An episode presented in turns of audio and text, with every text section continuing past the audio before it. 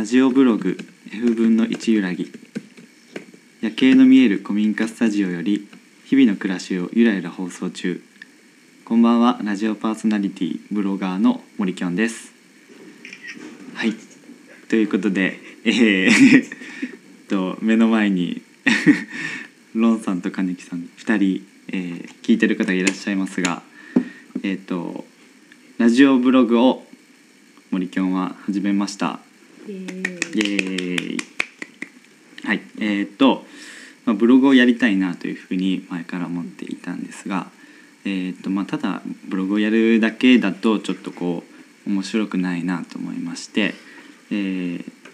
とまあ僕ラジオが好きなので、えーラジオっていう形で僕の日々の暮らしとか考えてることとかを、えー配信っていう形で皆さんにお届けしていきたいなっていうふうに思っております。そしてえっ、と、まあ、F 分の1揺らぎっていうのは皆さんちょっと聞き慣れない言葉かもしれないんですがえっ、と例えば電車の揺れ方とかろうそくの火の揺れ方とかのこうゆらゆらしてる不規則な揺れ方を F 分の1揺らぎっていうんですがそれはすごくなんか心地いい人間にとってこう心地いいリズムらしくて心臓の鼓動の音とかもそうらしくてなんかん？何これ？睡眠？うん、電車で眠くなるああそうそうそう。そういう理由から電車のこう揺れでやっぱなんか眠くなりますよね。それはその F 分の1揺らぎの効果があってなんか気持ちよくなって眠くなっちゃうらしいんです。が、まあ、そういうこうゆらゆらと揺れるような 感じでで、まあ、心地いいリズムで配信していけたらなというふうに思っております。ゆらゆら。ゆらはい。さてそれではじゃあ最初第1回目の、えー本題に入っていきたいと思います。でえっと、まあ、何を話すかというとまあ僕の調査結果報告書というタイトルでですがあの経済学部の大学のあの なんか就活の授業の一つでまあなんか自分の適性検査みたいな職務適性をこう調査するテストを受けたんですよね。その結果がまあ先日返ってきまして、まあ、僕はこういう特徴があるとかこういう傾向があるっていうようなのが表になってこう返ってきたんですよね。で、まあ、そその中でちょっとこう気になったものを一つ紹介していきたいんですけどあの僕はあの特性として思考度の傾向が強いっていうふうにあの結果が返っていたんですよね。思考度っていうのはあの思考する思う考えるの思考度をが強いというふうに書いてあってで思考度とは何なのかっていうのをそのなんかテストの解説書を参考にすると物事を深く考えて体系的に把握しようとする習慣があるかどうかを判定したところ、まあ、僕はその傾向が強いと、まあ、つまり強いということは、まあ、論理的で施策的であるっていうことらしいんですが、まあ、それをちょっとこう弱点として言うと反応が鈍いであったり理屈っぽい傾向があるっていうふうに診断されました。であなるほどなとまあなんとなくこう思い当たる節は あったりとか、まあ、ちょっといろいろこう考え事とかよくしちゃうタイプだなっていうふうには思うんですがまあこれはあのただの心理テストではなくて就活のための適性検査なんですね。ということは僕はこういう人間ですと思考度が強い人間ですっていうだけでは自己 PR にはならないんですよね。何が必要かというとそれを立証する具体的なエピソードとか背景っていうか何て言うんだろうなそういう体か過去の体験を一緒に添えて言わないとこう面接官に伝わらないってこう散々言われるんですよね。なのでまあその自分に当てはまるエピソードを考えてみましょうっていうふうに言われたんですが思考度が強いエピソードっていうのがあの思いつかなくて。うん皆さんどうですか？思考度が強いって。なんかイメージできますかね。うんなんかちょっとすごく曖昧で抽象的で自分にそんな場面があったのかどうかがちょっとこう思いつかなくて悩んでいたところ、まあ、その就職相談のアドバイザーみたいな人が、まあ、ちょっとこう相談に乗ってくれまして「ああそういうそうだったんだ」って言われて。じゃあ具体的にその森くんにとって思考度が高い強いっていうのはどういうことっていう森くんの言葉で説明してみてっていうふうにあのこう要求が来たんですよね。なのであうんどういうことだろうって考えて。僕のその出した結果という答えっていうのがうん。物事を人に伝える時にこう深く考えてから言葉を使うというか言葉選びをこう入念にするタイプだなっていうふうにあの思い至ったわけですよね。あのまあなんか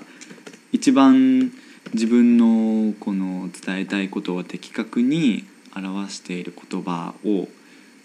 こう頭の中でちょっとこうぐるぐる考えてから人にものを伝えるようにしていることにまあ改めて気づいてあの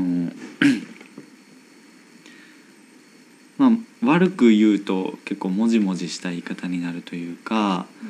人にちょっとまあ例えば言いづらいことを人に言う時とかちょっとこう後輩に怒ったりする時とか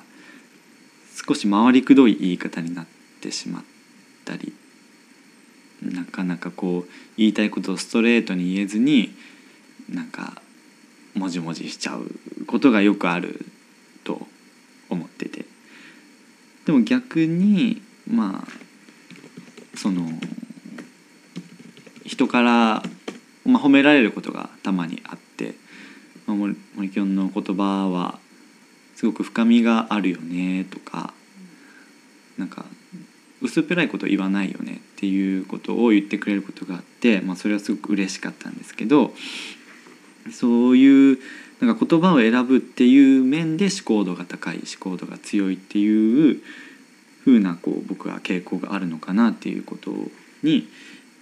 えー気づきました。ということでまあそのなんて言うんでしょうね、まあ、僕はそういう人間なのでこのラジオの中でももしかしたらちょっとこう考え込んじゃうことがたまにあるかもしれないんですが、まあ、そういう時はあのちょっとこうね皆さんにより伝わりやすい言葉をちょっと考えているんだと思って少し沈黙が起きた時は待っていただけるとありがたいかなと思っております。まあそして、まあ、最近よく思うことなんですけどその、まあ、いわゆるこれ自己分析みたいなことなんですけど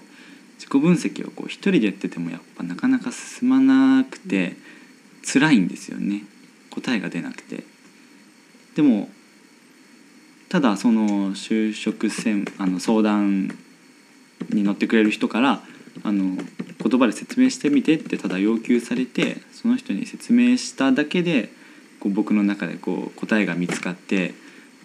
思い出したエピソードとかもあったのでなんかこう自己分析っていうのは一人でやるものじゃないんだなっていうのをすごく気づきました。自己分析は自分を分析するのであって自分でやるわけじゃないんだなっていうのに気づいて、まあ、やっぱりこう人と対話してる時にどんどんこう自分でも気づいてなかったことがどんどん見えてきたりとかなんかあ最近そういえばそういうこういうことあったなって思い出してそれをこう人に伝えることによってよりこう深まるというかなんか自分でもやもや考えるよりもやっぱり人と対話してなんか対対話してどんどん考えを掘り起こしていった方がより考えとか思ってることっていうのは伝わあ深まるんだなというか発見するものがあるんだなと思ってあのーまあ今から就活というか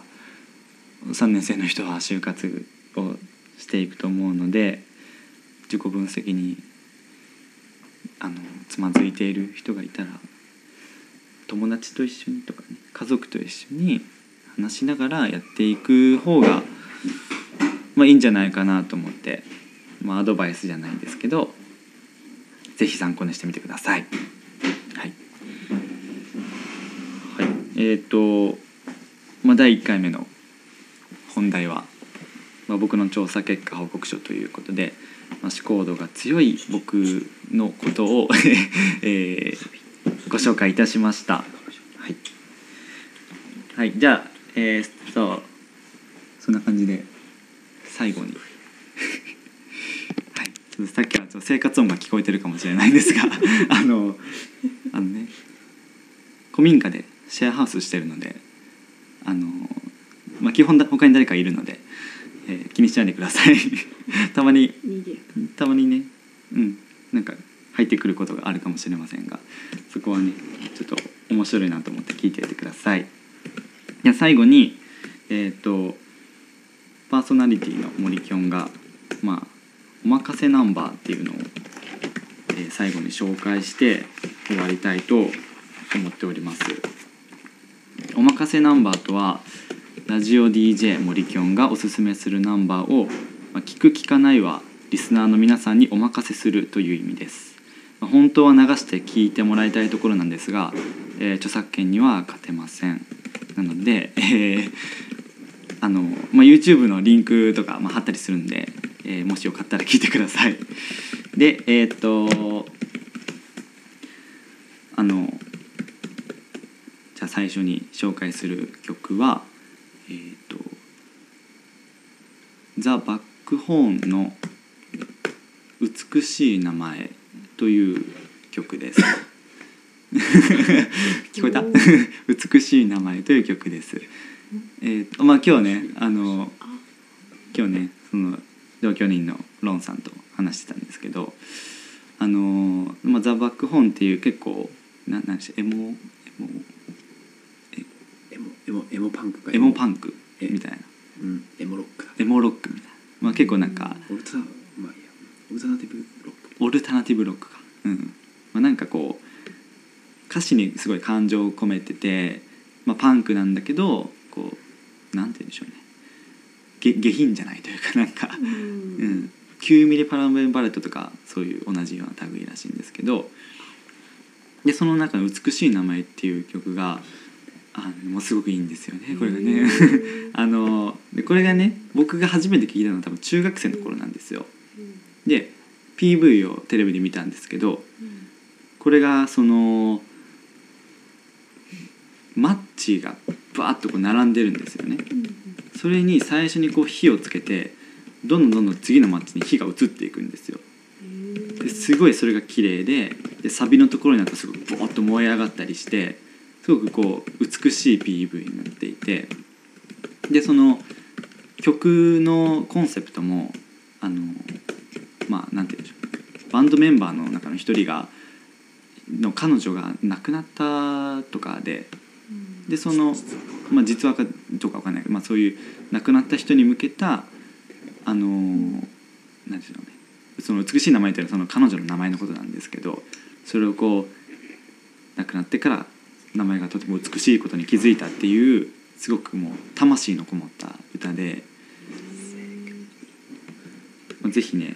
PV を見てほしいと思ってます。